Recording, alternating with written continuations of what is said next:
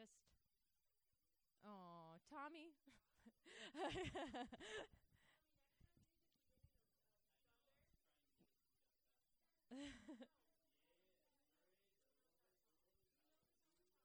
Thunder? Oh.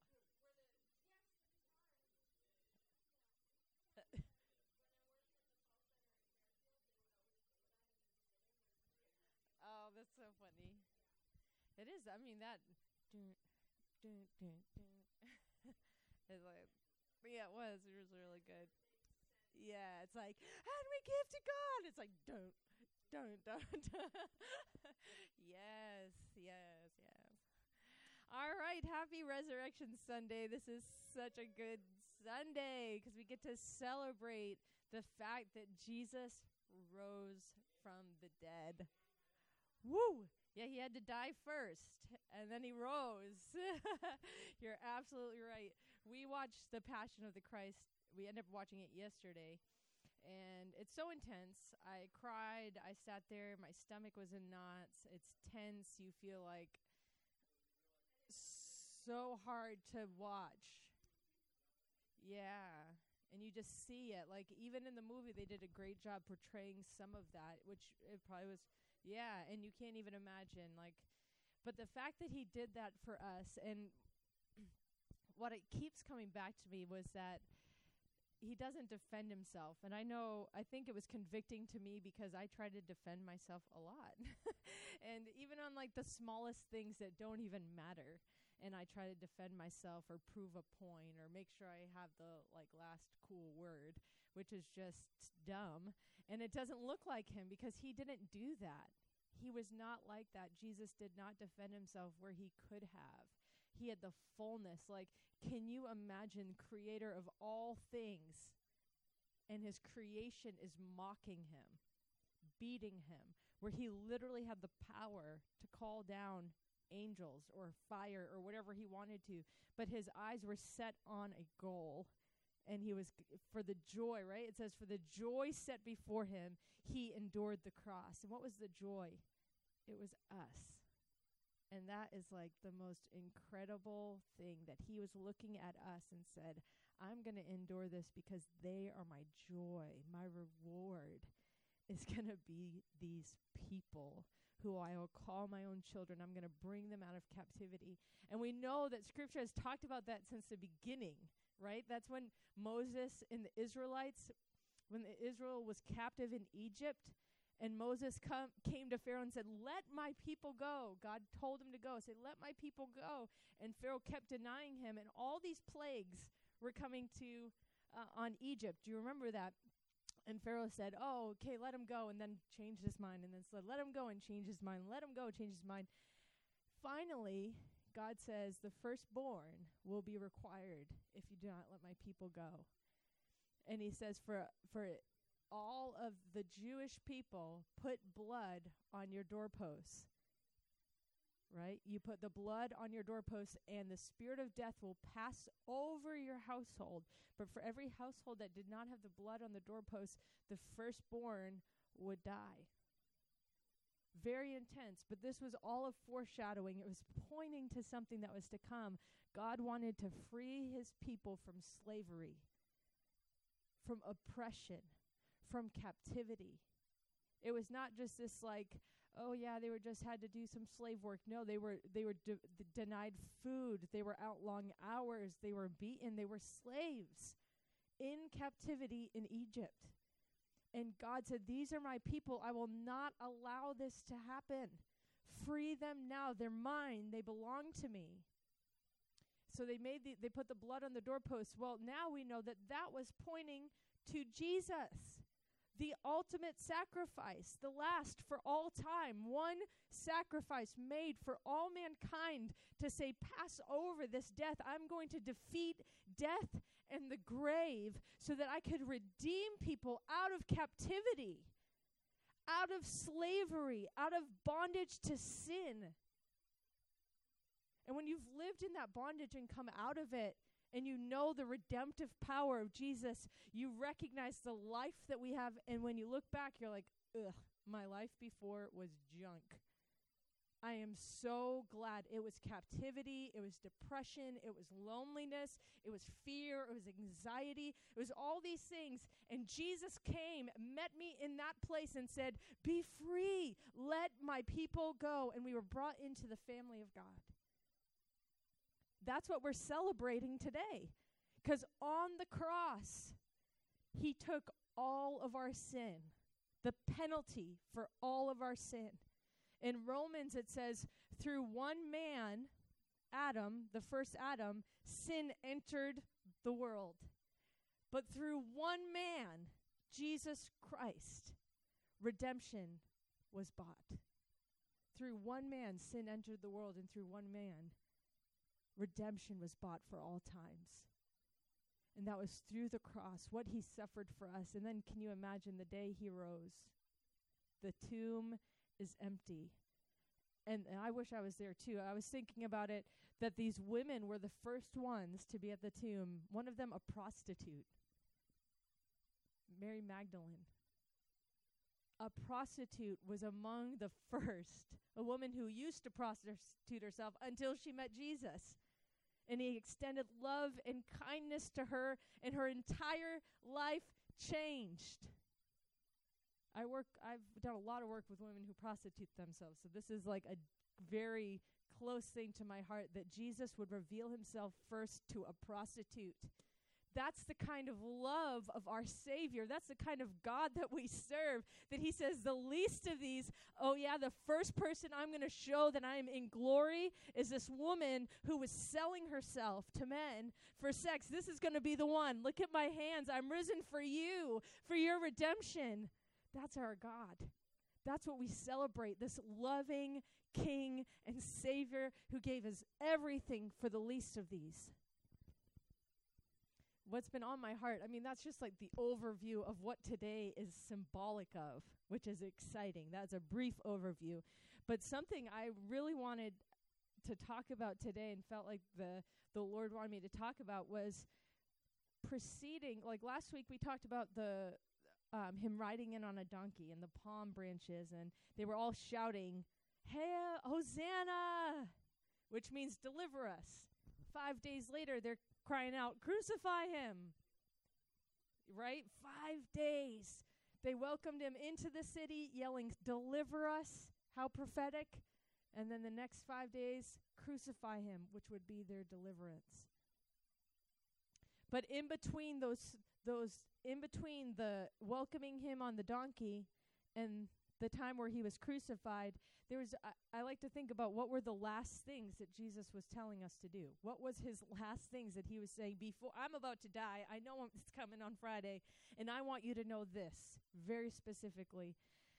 And um, something that he mentioned a bunch of times. I'm going to read just several several scriptures from John, um, but you can look in John 14, starting in verse 12 he talks to them about the the Holy Spirit. He says, "I have to go, but don't worry. I'm sending someone that's even better. Even better than Jesus in the flesh." He said, "I'm going to send someone." So, verse 12, John 14 verse 12 says, "Truly, truly, this is Jesus talking to his disciples. I say to you, he who believes in me and the works that I do, he will do them also, and greater works.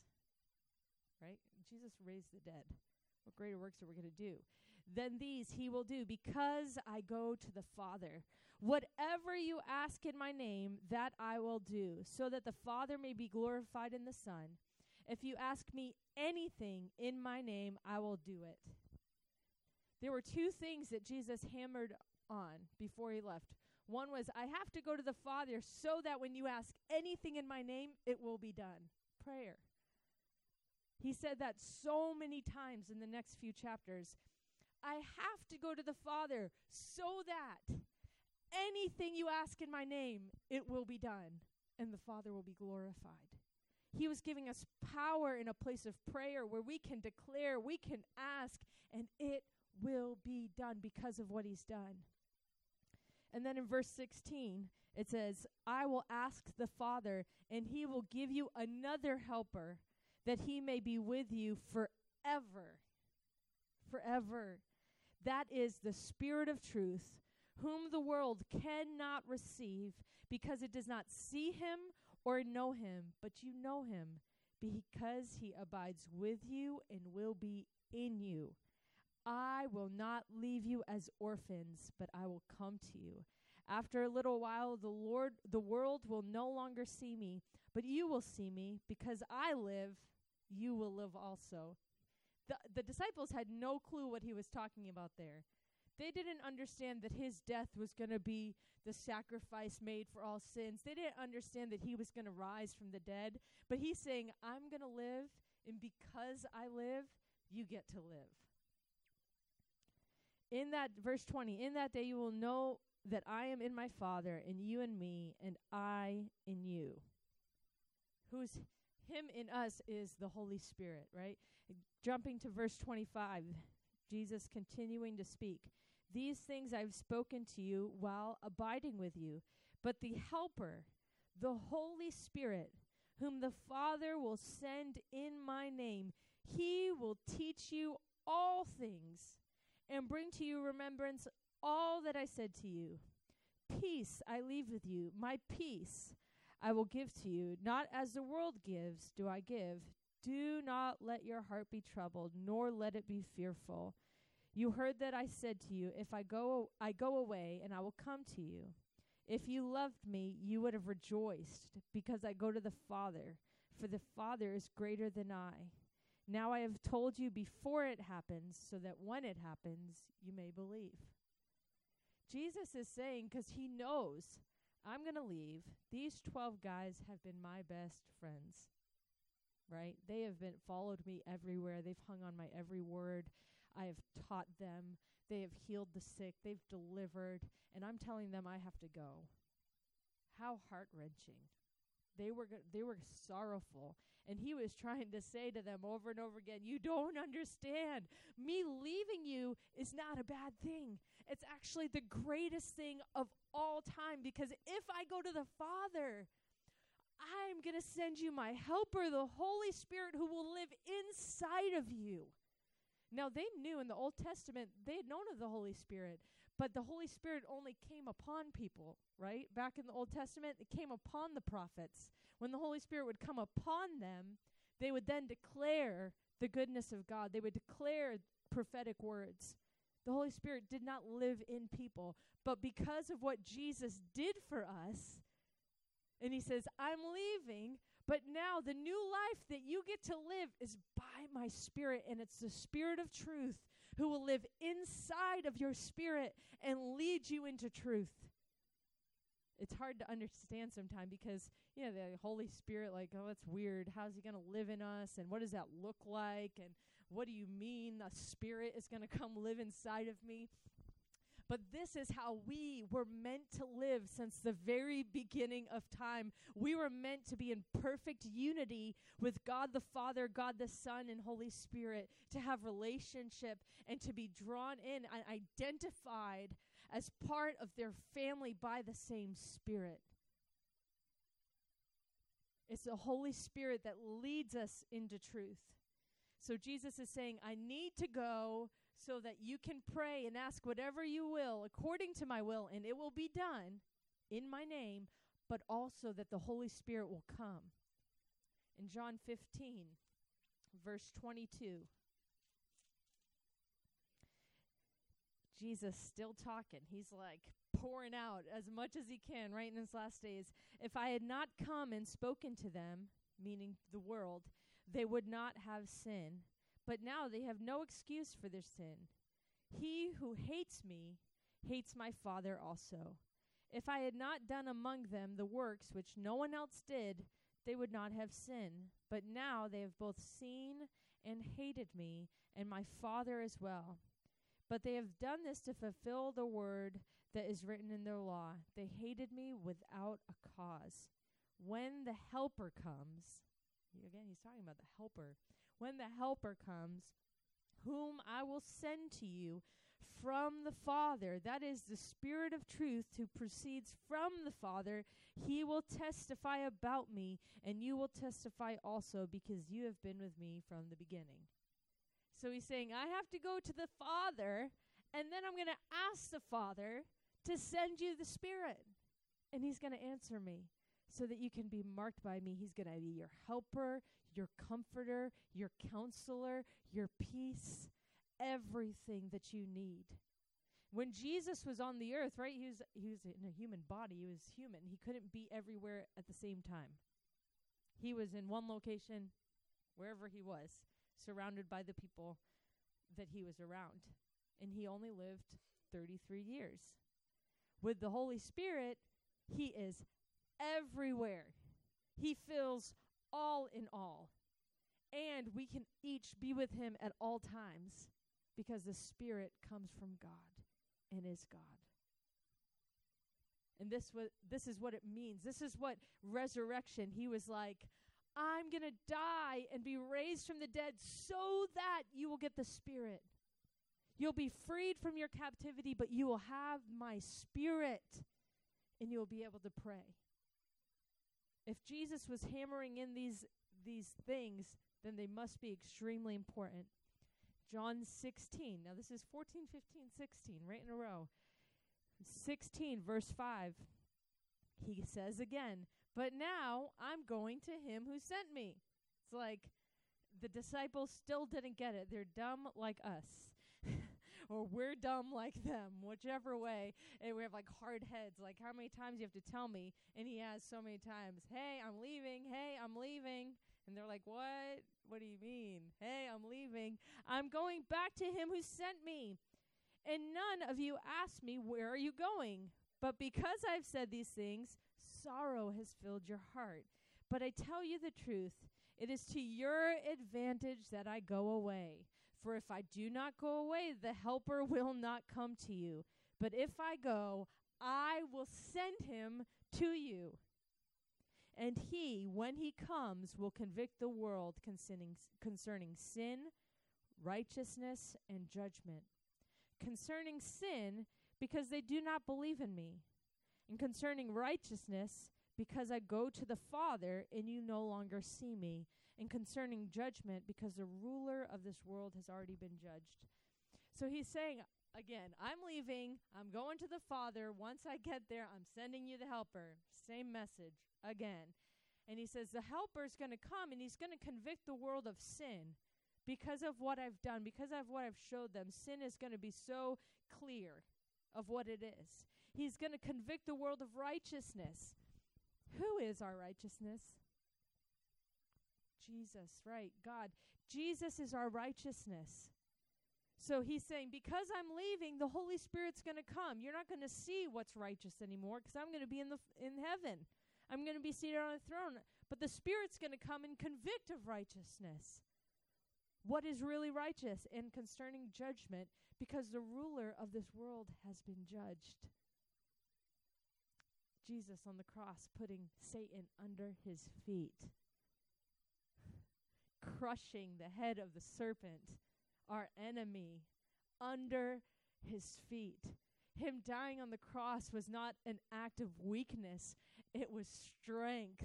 He said, Every last drop, let my blood pour out, let my body be broken, because the enemy is being crushed under my feet, and you will be raised to life with me by the Spirit, and you'll continue to overcome and overcome and overcome and overcome because of me and you, because of what I've done. That is the glory of this gospel. That is what we've been welcomed into as his sons and daughters. And he says, The world hated me. If it hates me, it's going to hate you. Tommy just told me this morning, I think it was uh, in Sri Lanka, there were how many churches? Six churches bombed today, 200 people killed. Six churches, 200 people killed by suicide bombers. Why is the church under attack? Why? if this were not real, if God were not real, that would not be happening. If there was not a true spiritual battle in other nations, churches wouldn't be attacked. They're being killed because the enemy hates what God has done. He hates the move of God. But he doesn't understand that in the kingdom of God, death produces life. Love is strength. Death produces life. When we respond in love, it overcomes.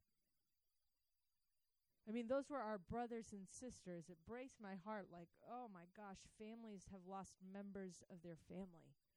How heartbreaking. Can you imagine this morning waking up to celebrate and remember the resurrection of our Lord and what he's done for us, and half your family gets killed because we've said yes to him? This is intense stuff, but the fact is, the enemy hates us, and yet we stand and we say, Oh, we're like him. We get to be with him. He told us if the world hated him, they're going to hate us too. But did he hate back? Never. Never. In the movie, we watch The Passion, and Jesus is hanging on the cross, and the Pharisees are mocking him. Like, it just looked like pure evil. And Jesus looked at them and then looked up and said, Father, forgive them. They know not what they do. Those that had beat him and mocked him and crucified him, he did not hold any offense or bitterness against them or hatred. He looked right at them and then looked up and said, Father, forgive them. This is who our Jesus is. This is what he's done and he went away. He did that. He rose from the dead. He showed himself to many. And then he ascended to heaven. And as he's ascending, do you know what he says?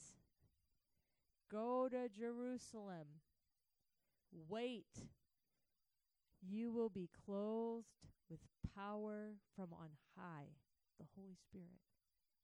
That word power is the Holy Spirit. You will be clothed with the Holy Spirit. Go wait for it. He's coming.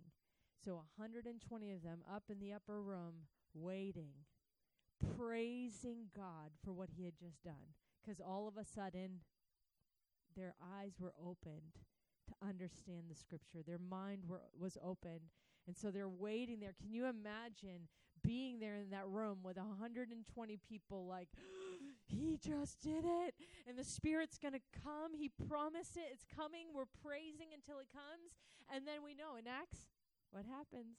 That what that day they're praying in the upper room and boom, a mighty rushing wind. Whew, and they all start speaking in tongues. And people from all these different nations are saying, How are they speaking in my language? We're here visiting you know, can you imagine being a foreigner somewhere collected with a bunch of others who don't speak the same language and this group of people come out all of a sudden speaking rapidly in all different languages reaching with the gospel declaring the excellencies of God. They had no clue what they were saying. The holy spirit comes and begins to declare and 3000 people added to their number in one day because of what he's done, because of this spirit. I think this is, I believe this is something that the Lord wants to ignite in us again to receive the spirit. We have the spirit if you know him. If you are called by his name, we have the spirit of the living God inside of us, which is power from on high to declare the goodness of God to heal the sick, to cast out demons. And I know that sounds like in our culture, in where we live, it sounds really wacky. But especially when you live in other places, like I've lived in Haiti, in Brazil, and there's a lot more demonstration of darkness. I've seen demon possessed people and seen them be cast out of people, and people return completely to their right mind. That is the power of the Holy Spirit. There's a real battle going on in the spiritual places, but He has equipped us fully with His Spirit and says, No more this old life. We live in this power life in Christ. And He in us, so that anything that we ask in His name, it will be done. Because He went to the Father for us. And we need to begin to live these things out in greater measure where we have faith that when we pray, Jesus died on the cross so that our prayers would be answered. So that we could have faith that when you pray for your dad, God's listening and he's hearing and he's answering. When you prayed, I don't really have faith for my dad to stop cursing or swearing. God heard you, took your seed of faith, and is going to answer you because Jesus died for you, because Jesus made a way for your voice to be heard in heaven. Your voice, every time that you ask Jesus for something, your voice is heard in heaven because of what he's done on the cross. That's the power of our God. And we need to come with faith like a child, where we recognize every time I lift my voice, it's shooting up into this spiritual place, and heaven hears it. And I'm filled with faith that my God, that can do all things, all things, impossible things, He is unstoppable, He can do them. And that is where our confidence lies in Christ alone, the one who can do all things. So when hardship comes our way, again, we stand and say, by the cross, we have full confidence that our God, who is now our Father, hears us and answers us because of what Jesus did. He brought us into his family, He made a way for us to be heard in heaven. So let's boldly approach Him today. Boldly approach Him. You don't have to come in a certain way. You don't have to sound a certain way or look a certain way. You boldly approach the Father and say, Jesus, show me who the Father is. Show me who I am. Give me identity. Show me my purpose. Show me who you are. He's torn the veil. There's one last scene in the movie when he gives up his last breath. They show the temple, which the Bible says was split in two, and the curtain torn. Before, the high priest alone could go beyond the curtain because that was the holiest of holies. And they could only go there a certain time in the year and through sacrifice and everything. So, Jesus being the ultimate sacrifice, he gives up his last breath, and the, there's this huge earthquake. The temple is destroyed, and the curtain is ripped in two. Now, for the Pharisees, that was like dooming, but for us, it is rejoicing. We no longer have a veil. We can all approach Him and see Him for who He is. So, Father, today we just want to thank you for what you've done for us, for who you are.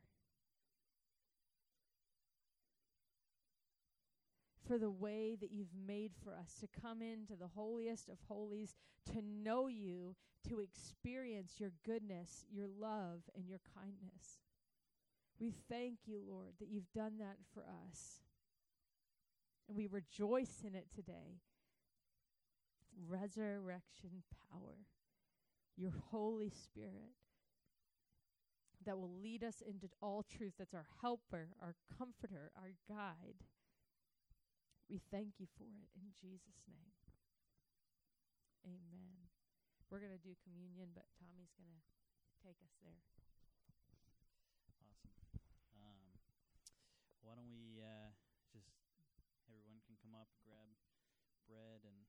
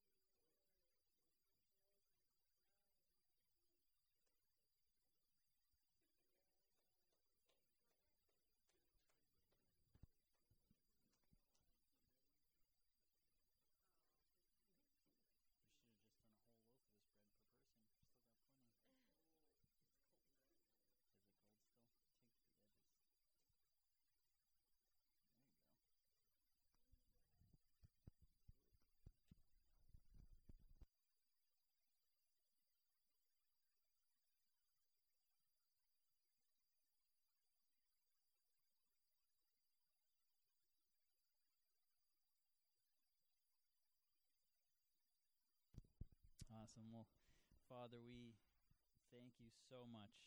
We're just praying this morning about just being thankful, and um, we are so thankful for what you did, for the the perseverance, God, the um, just being such a perfect example of um, who you are, and just denying everything that you had rights to, so um, that we could live with you, and um, just giving up your body for us, and we thank you so much for that, God, for um, the most undeserving person in the world was um, was killed for um, the most deserving people to be um, to deserve death, Lord. And so we thank you so much for what you've done. We rejoice in your resurrection, and uh, so we take this body or this we take the bread, we take this body, and take this bread,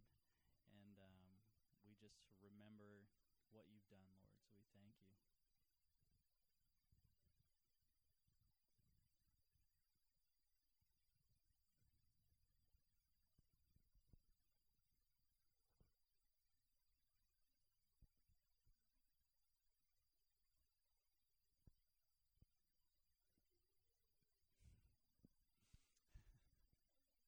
Got your mouth full of Jesus. Nice. Awesome, Lord, and we thank you for all the blood that was poured out um, for us from all the the torture and suffering, and um, it's so graphic, but it was so um, worth it for you, God, to have everyone under this new covenant that you made through your blood, God, that we get to be one with you, we get to receive the Holy Spirit and have access to the Father, Lord. So we thank you so much for your blood poured out for us, and we take this juice in remembrance of that.